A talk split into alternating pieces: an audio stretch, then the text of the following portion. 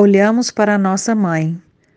Primeiro para a imagem que fizemos dela, e talvez essa seja uma imagem arrogante, cheia de acusações, como se pudéssemos lhe dizer como ela deveria ser. Esquecemos o que ela nos deu todos os dias ao longo de muitos anos. Tanto amor, sempre ao nosso lado. Para nós, sempre foi natural que ela nos ajudaria e estaria conosco. Então, aconteceu uma coisinha qualquer e esquecemos tudo o que ela fez por nós.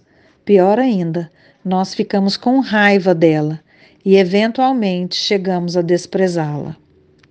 Agora, olhamos para o tempo anterior a ter essas imagens e os sentimentos a ela associados dentro de nós. Voltamos ao tempo feliz com ela, a começar pelo tempo que passamos no seu ventre, um só corpo, com a mesma circulação, com o mesmo ar. A respiração dela era também a nossa, a sua circulação era também a nossa.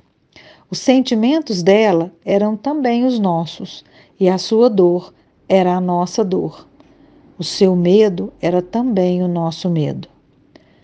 Pode haver uma conexão mais íntima e profunda, mais completa do que a que tivemos com nossa mãe em seu ventre? Então, chegou o momento da primeira separação, nosso parto. Que esforço o dela quando inexoravelmente nos trouxe ao mundo e como nós, com esforço máximo, conseguimos romper do seu ventre para esse mundo. Cortaram o nosso cordão. De repente, a respiração dela deixou de ser a nossa respiração e pela primeira vez na vida inspiramos profundamente. Não demorou nada para que voltássemos a ser um com ela, de uma outra maneira, agora como interlocutores, nos braços dela, trazidos ao peito, alimentados por ela com o leite do seu corpo. Crescemos sempre a tendo por perto estando perto dela, uma felicidade natural.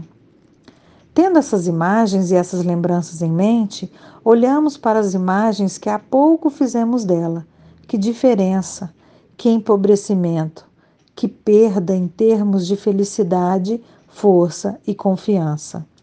Paramos em vez de continuarmos nosso caminho com ela, em nossa direção e ao nosso lado. Querida mamãe, o que nós dizemos agora à nossa mãe? Que pena, mãe. Que pena que eu a reconheci tão tarde. Esse é um texto da Sophie Hellinger, do livro A Própria Felicidade, para o nosso estudo de amanhã. Um beijo, meus queridos alunos.